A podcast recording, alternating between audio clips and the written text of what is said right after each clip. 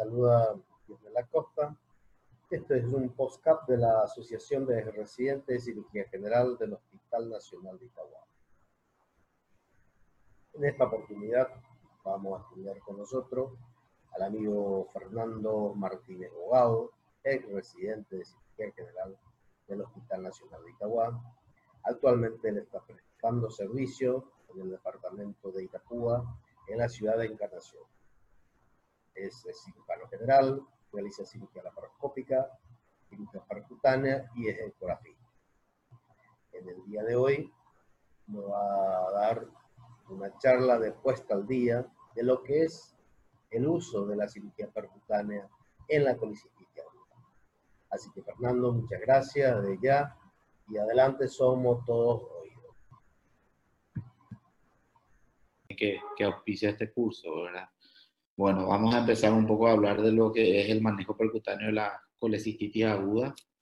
Eh, eh, los objetivos de esta presentación son conocer la utilidad de la técnica percutánea para el manejo de la colangitis, identificar las principales indicaciones de las técnicas percutáneas colecistitis aguda y colangitis, describir las técnicas percutáneas útiles en estas patologías y mencionar las complicaciones de estas. Eh, al hablar de percutánea no podemos evitar hablar de intervencionismo, ya lo definía el doctor Jiménez allá por 1999, más o menos una práctica de procedimiento diagnóstico y terapéutico utilizando incisiones mínimas eh, a través de las cuales se introducen catéteres, guías, balones y stent que se manejan y se controlan por radioscopía, tomografía o ecografía computarizada, ¿verdad? Todo en su efecto de resonancia magnética de acuerdo a la disponibilidad de cada centro, ¿verdad? Eh, al tema que nos corresponde cititis aguda desde la, los lineamientos de Tokio del 2018 sabemos que utilizamos tres grupos de indicadores probables para diagnosticar colecistitis aguda. La presencia del signo de Murphy, la malsa palpable en hipocondrio derecho, dolor en hipocondrio derecho, sensibilidad en hipocondrio derecho, son signos de inflamación local que nos pueden hacer sospechar de una colecistitis aguda. Sumado a esto, la presencia de algún signo sistémico como fiebre, eh, PCR elevada, el recuento de blanco elevado, también son elementos que nos pueden hacer eh, ir sosteniendo más esta hipótesis diagnóstica, ¿verdad? Y, la imagen, ¿verdad? En la imagen tenemos, como podemos ver en la, en, la foto principal, los signos casi inequívocos de colecistitis aguda por ecografía son el engrosamiento de la pared con el signo de, de, un aspecto edematoso de la pared, una, una, una pared estratificada también se la describe. ¿verdad? Que al utilizar la herramienta Doppler del ecógrafo podemos ver un aumento del flujo en la pared, que son signos también de, de, de, colecistitis aguda, si bien no están totalmente validados la utilización de Doppler como para, como para un criterio para colecistitis, eh, en la ecografía en modo B, ecografía simple, podemos determinar signos de, de colecistitis con la presencia de un cálculo impactado en el cístico, la presencia de líquido perivesicular también son indicadores, ¿verdad? Nos, nos hace sospechar una colecistitis aguda la presencia de alguno de los de lo mencionado en el ítem A, más un ítem del, lo mencionado en el, grupo B. Y el diagnóstico definitivo se, se, se obtiene a partir de la, eh, la, identificación de al menos uno de cada uno de los tres ítems probables de los que analizamos. ¿verdad? Muy importante el diagnóstico diferencial del ayuno, ayuno prolongado que puede causar una, una vesícula muy distendida, la citis que por sí sola también causa un edema en la pared que puede confundirse con una un edema a consecuencia de una colecitis aguda y no serlo, la hipoluminemia, pacientes con HIV también, la insuficiencia cardíaca y la cirrosis hepática son eh, entidades patológicas que pueden hacer sospechar o manifestar una vesícula que puede llegar a presentar un aspecto inflamado eh, y, hacer sospechar una colecistitis aguda, ¿verdad? En cuanto a la gravedad de la colecistitis, esta puede ser leve, moderada o grave. Eh, la leve se considera aquella que no reúne criterios de gravedad. La colecistitis eh, moderada eh, es aquella que está asociada a eh, glóbulos blancos por encima de 18.000, masa palpable, un empastamiento o un plastrón en hipocondrio derecho, dolor que se prolonga por más de 72 horas y la inflamación local son, son indicadores de una colecistitis aguda moderada. La colecistitis aguda grave es cualquier colecistitis que presente una disfunción orgánica. Esta puede ser una disfunción cardiovascular, disfunción respiratoria, hepática, eh, hematológica, renal, con la presencia de cualquiera de ellas, eh, ya, ya, ya, estamos ante una colecistitis aguda grave.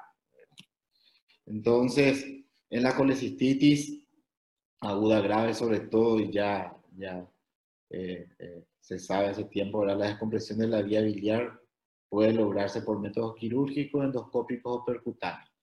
La colecistotomía percutánea surgió como una alternativa menos invasiva para el tratamiento de la colecistitis aguda en pacientes de lo que hablábamos, ¿verdad? las colecistitis agudas graves que tienen riesgos quirúrgicos prohibitivos.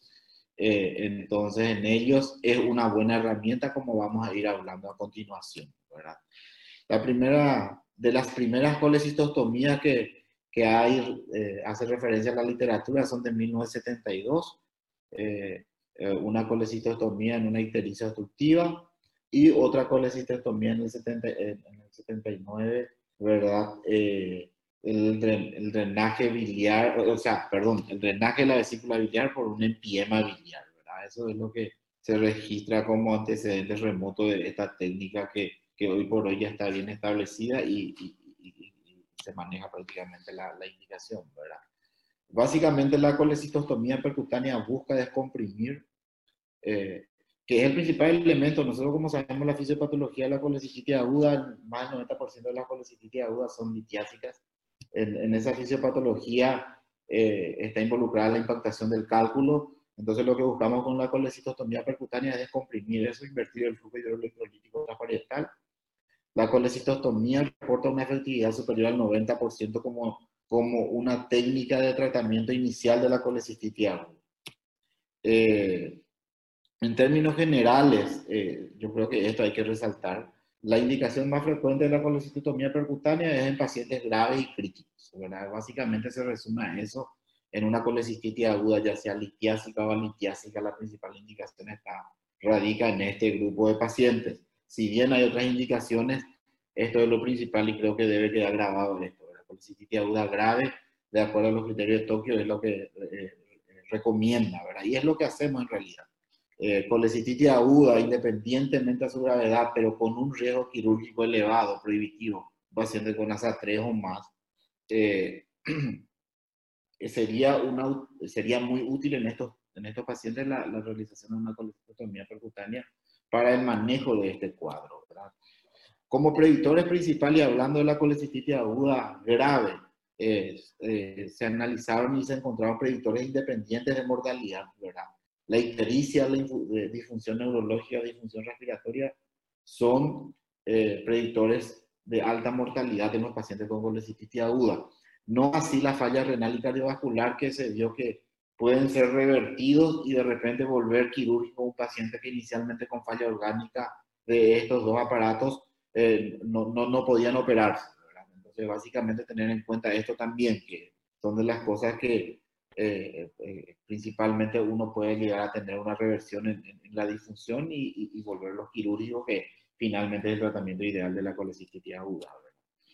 Eh, las otras indicaciones es el acceso del tracto biliar de segunda línea por alguna u otra contraindicación. se puede utilizar para puenteo de lesiones malignas de la vía biliar, dilatación de estenosis benigna, eh, desviación del gasto de una fístula también, una colecistotomía que intente descomprimir un poco la vía biliar. Eh, descompresión de la vía biliar en colangitis también tiene su indicación en, en, ciertos casos, ¿verdad? Entonces es importante conocer eh, básicamente todas las indicaciones, ¿verdad? Otras indicaciones también son la colecistitis aguda luego de un procedimiento invasivo percutáneo endoscópico de la vía biliar.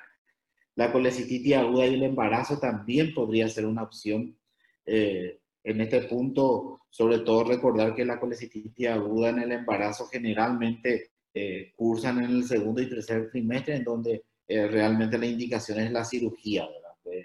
la laparoscópica sería un poco en el primer trimestre donde se puede discutir un poco cuál va a ser el, el, proceder con respecto a esta patología y sobre todo en, esos, en, los embarazos que tengan algún riesgo quirúrgico que, que, que represente eh, una contraindicación realmente a la cirugía, entonces tenemos esta opción también para el manejo de la colecistitis aguda.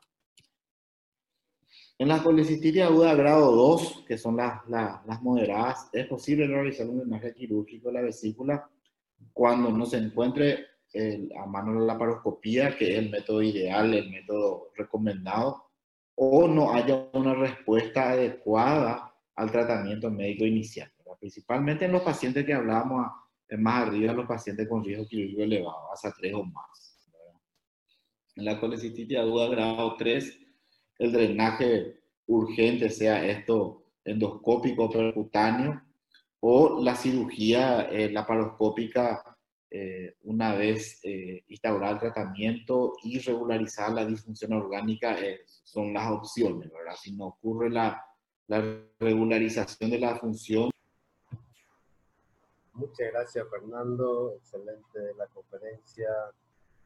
Y hasta un nuevo postcap de la Asociación de Residentes de Cirugía General del Hospital Nacional de Italia.